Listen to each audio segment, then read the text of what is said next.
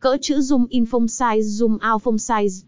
Máy giặt không mở được cửa là một trong những sự cố thường gặp, tuy nhiên hầu hết người sử dụng lại không biết khắc phục. Trong bài viết này, hãy cùng Điện lạnh Từ Tâm tìm hiểu nguyên nhân và cách khắc phục tình trạng này của máy giặt nhé. Dịch vụ sửa máy giặt không mở được cửa, Điện lạnh Từ Tâm. Địa chỉ: 25 trên 8 tổ 7, khu phố 3, đường TA13, phường Thới An, quận 12, thành phố Hồ Chí Minh, Việt Nam. Số điện thoại: 0938529228. Email: dnlanhtutam@gmail.com. Dịch vụ chất lượng cao, chính sách bảo hành dài hạn. 1. Nguyên nhân và khắc phục máy giặt không mở được cửa. 11. Không vệ sinh máy giặt định kỳ hoặc do thời tiết. 12. Mạch điều khiển chưa cấp lệnh mở cửa cho công tác máy giặt.